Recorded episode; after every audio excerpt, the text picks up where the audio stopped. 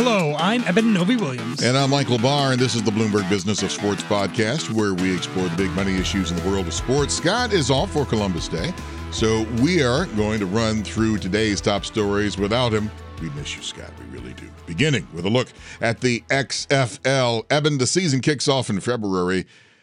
and it looks like tickets are affordable. We could get in this thing and get some goal line seats, and uh, so are the players' salaries along with it. Yeah, so two kind of pretty big pieces of news that came out of the XFL 2020 last uh, last week. One of which being, as you said, all the eight teams announced their season ticket packages, and they are clearly trying to go with an affordable model. I think every team has a base uh, cheapest season tickets. These are five five home games.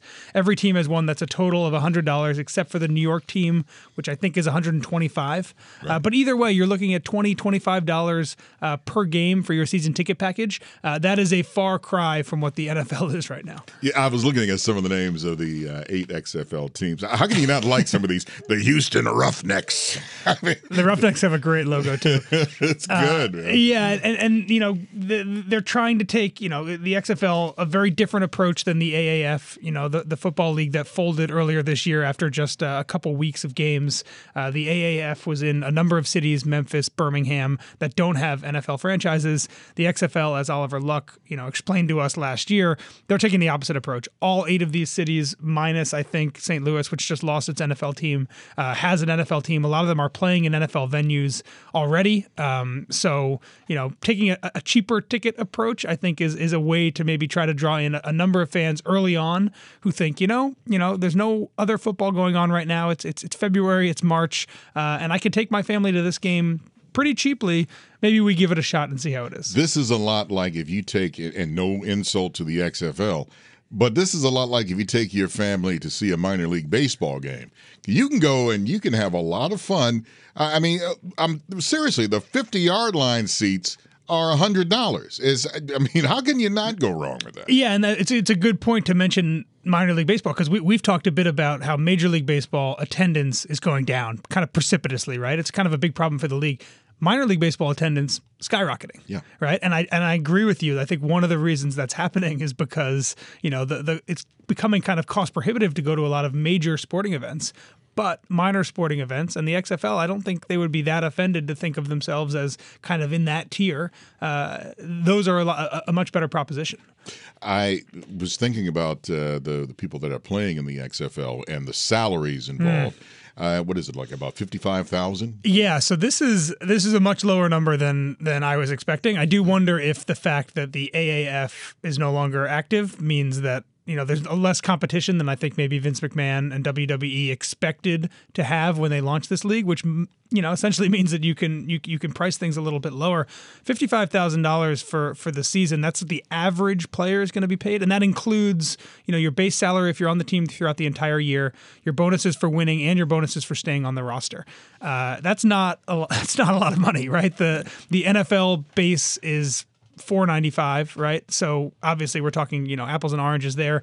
The aaf when they signed players that was a three-year $250000 contract right? So you know they're coming in way below what the aaf was. And obviously the aaf had a lot of financial problems right? So so maybe they're being a bit smarter with their money. Um, but my big question is that's the average. Obviously players are going to be paid more than that what are they going to do to sweeten the pot for the couple quote unquote stars or big names that they need to get? Um, I'm I'm very curious to see kind of what the top end of salary looks like and not just the average. Yeah, when we were talking with Oliver Luck, who is one of the head honchos of the XFL several months ago, about what you need to do to make viewers watch this league. One of the things that he mentioned is that maybe you'll have some helmet cams in this. Mm.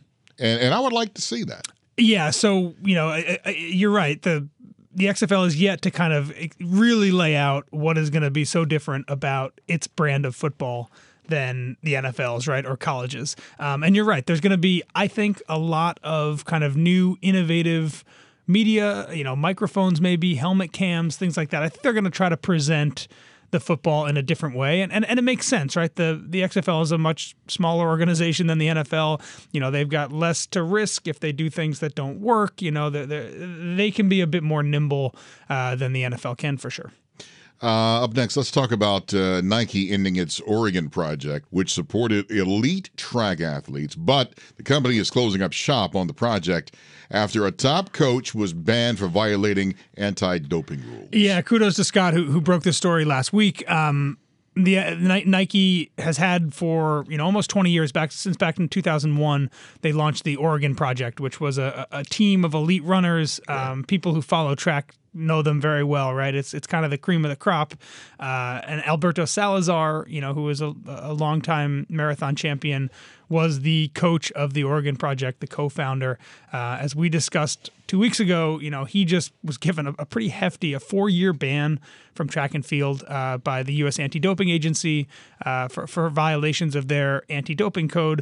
Uh, and the big question after that happened was what happens with this elite Nike running team, right? It, it was kind of a new idea when it happened. And it is still, or was still, because it's no longer in existence, but was this kind of unique partnership between sporting goods company and elite running team, right? That it was based out of Nike's Beaverton uh, headquarters. Uh, you know, they had a very tight relationship, obviously, with the apparel maker in terms of you know they had their own logo and, and yeah, selling all that. Um, but you know, in, in, the aftermath, Mark Parker, the CEO of Nike, decided you know we can't we can't really have this team in this in this form anymore. Well, what what is sad about this is that there are a lot of innocent people involved in this that are going belly up, and uh, they had nothing to do with any of the uh, doping uh, controversy. Absolutely, yeah. I mean, it's worth noting that you know, despite the fact that the coach was given you know a pretty hefty ban from from the sport. None of the actual athletes were, were were said to be involved in in what he was doing. There was no evidence that he gave banned substances to, to any of them. Um, and you're right. This is a this is a again it's an elite stable of athletes. Uh, Sifan Hassan, if I'm pronouncing her name right, is a Dutch runner. She's one of the top young uh, runners in track and field right now. Donavan Brazier just set the U.S. record in the four, the 800 meters at, at the World Championships. Uh, all these people, Galen Rupp, you know, who's been with the Nike Oregon Project, perhaps even their most famous athlete uh, f- for a very long time. Um, all these guys need and, and, women need to find new coaches, and you know, we're not that far away from Olympic trials and the Olympics, right? We're less than a year out from from Tokyo, so the, the timing is is kind of tough. Um, I, Nike obviously doesn't make a decision like this lightly, but you know, it, it does make you wonder how much, if at all, this may change Nike's kind of dominant position as a sponsor in track and field. And finally, Eben, let's talk about this story and a story that you are totally connected with, with sources telling you that the NFL could boost the amount of money prospective NFL owners could be allowed to borrow. If it happens, it looks like this could open up ownership to a much larger pool of investors. Uh, I guess the way I could compare this is when you're going out and you're buying a car and you go out and you're trying to get a loan and the, when the dealership asks you, well, how much are you going to put mm-hmm. down? Yep. And you say this amount, and it, no, we got to put at least 20% down and this, that, whatever. Well, this is along the same line. Yeah, that's exactly right. And, and the NFL has always been, you know, they, they've always been pretty stingy in terms of how much a prospective owner is allowed to, uh, to finance in debt. I mean, your example is exactly right. I mean, oftentimes if, if you buy a car, you're putting 20% down, right? And you're financing the other 80% with, with a loan, right? same with you know a mortgage on a house, etc. Uh, the NFL has been uh, almost the exact opposite, right? Traditionally, as it is right now, you're only allowed 350 million dollars of debt if you're going to finance buying a team, right? And if you're buying a team at the $3 billion valuation, which is like roughly the league average, that's only 12% in debt, right? So yeah.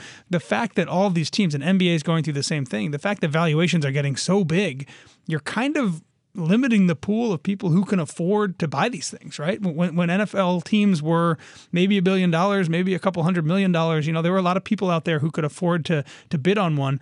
Now that you know the average team is worth around three billion, there's just not that many. Uh, and the NFL, in addition to this debt, has you know a requirement that 30% of it has to be in cash up front, which again is kind of limiting for people. So I think NFL owners are, are sitting there as NBA owners are doing and saying, listen, you know, we want bidding wars for our teams, right? It helps all of us the moment we want to sell.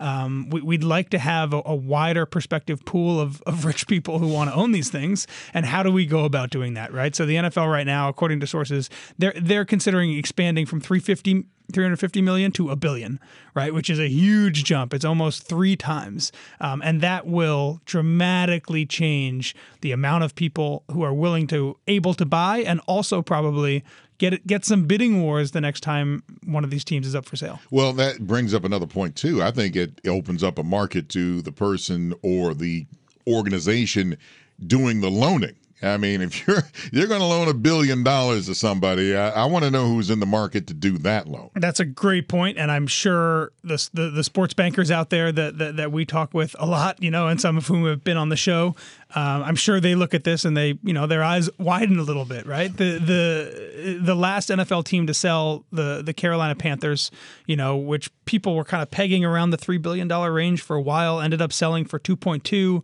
Uh, there was kind of some struggle about people getting. There was a lot of interest, but people who had enough money and getting the group together to do it, it didn't actually end up being that kind of vibrant a process. And I think that is exactly the kind of thing that, that NFL owners are looking at right now and saying, look, if I have to be the next one to sell for whatever reason, or if my family has to be the next one to sell for ever, whatever reason, we'd like to have a different process than the way this one turned out.